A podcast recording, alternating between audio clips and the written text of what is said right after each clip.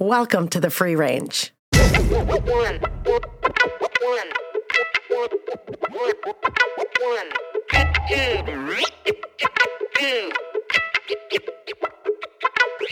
The reason we call it free range brands and this idea of the free range is be- it's, it's all about unpredictability.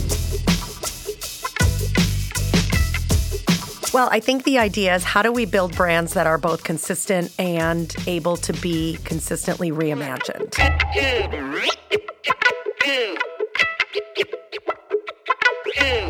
My belief is that the free range brand approach sort of takes this received wisdom of content is king and somewhat turns it on its head.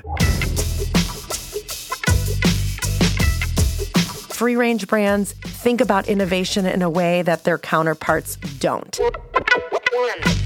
We're speaking with leaders that are innovating in these areas. We're going to bring those areas to life on every podcast.